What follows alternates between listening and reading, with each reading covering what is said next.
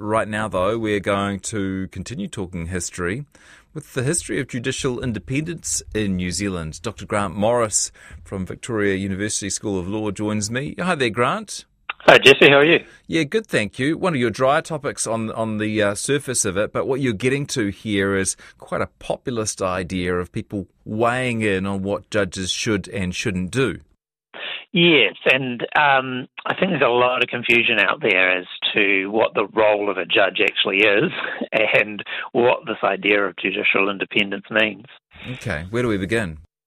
I think the lack of understanding is, is really from the general public, and, and, and to some extent it's understandable that you know, there is this mystery around judges because they are quite an opaque profession, uh, but they are a vital profession as well. So, you know, part of our civics education, I suppose, is to understand what they do. And that independence that they have uh, is vital to their ability to be able to perform the role of the third branch of government. So we have the legislature, our parliament, we have our executive, our government, and we have our third branch, the judiciary. And, and they, you know, they're supposed to be separate, the separation of powers, and they're supposed to be, the judiciary is supposed to be independent. And I think we've mentioned this before, but I wonder if some of the confusion is coming from our obsession with US politics and yeah. US, you know, scandals where we see these these Supreme Court judges, and we see this very very politicized judicial system over there, where Democratic presidents nominate Democratic judges and Republicans nominate Republicans, and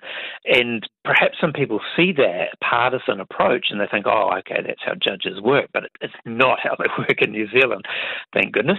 Um, our judges are supposed to be apolitical, so not to have clear political leanings, and, and and allied to that to be completely independent. Yeah, where did that sort of concept begin? So it goes back. It's one of these great stories from our history, our, our inheritance, I suppose, from um, England. And uh, what, what, used to happen in England um, before 1701, uh, before the Act of Settlement in 1701, was that basically judges were appointed during His or Her Majesty's pleasure. So the King or Queen would appoint them, and then if the King or Queen didn't like them very much or didn't like what they did, they would put them under pressure, or they would threaten them, or they would even dismiss them.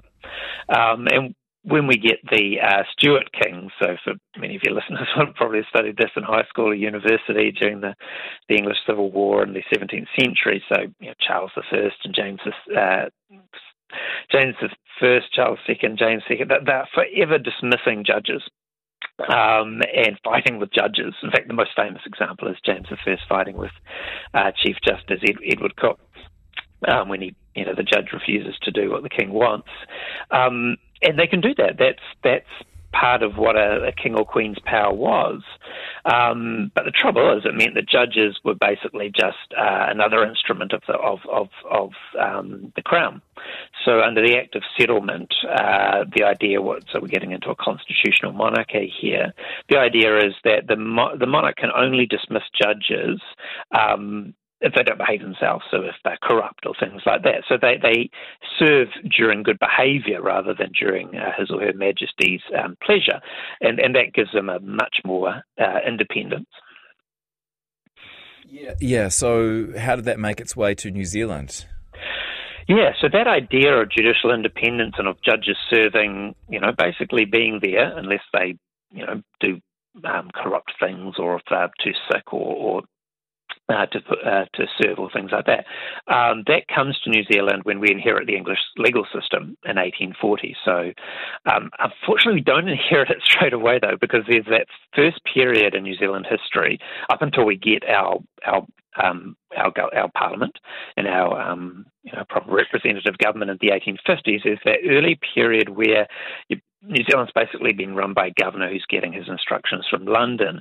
And at that stage, our early judges are basically, it's back to serving during Majesty's pleasure days. It's back to the bad old days. Um, but when we get our, our, our, Parliament and when we get our Supreme Court Judges Act 1858, then we get formal judicial independence, and that protects the judges um, from unfair dismissal. So we, we get, you know, when we're setting up our colonial legal system, we, we inherit that idea. And um, as, as you know, many New Zealanders will might know, maybe not, uh, Constitution Act 1986 uh, has two sections in it which um, mention and outline judicial independence. So the first one, Section 23, which protects judges from government dismissal except on the grounds of misbehaviour or judges' incapacity to, to discharge their functions. So that goes all the way back to 1701. And then the second one, this is an interesting one, Section 24 prevents the government from reducing a judge's salary while in office. Yeah. And that might seem quite specific compared to the other one. Mm. It's like, well, okay, that, that's okay, how much money they get. But of course, it's to stop the government punishing judges by reducing their salary. Um, so judges' salaries are set independently. Uh, and that stops politicians ever being tempted to try and pressure a judge by mm. um, playing around with their salary. So, really, any politician that promises they're going to crack down on judges or, or really have any influence over judges' decisions is, is not really reflecting the law the way it is or, or the way um, the New Zealand Constitution is set up. Absolutely, yeah. So if politicians were to say, well, you know, we're going to pressure judges to do what they want, they'd be, you know, breaching our constitutional setup, breaching the rule of law, breaching hundreds of years of constitutional traditions. And um, but interestingly, what kind of inspired me to do this talk today wasn't so much the politicians criticising the judges; it was the public criticising a judge, judge, especially around criminal sentencing.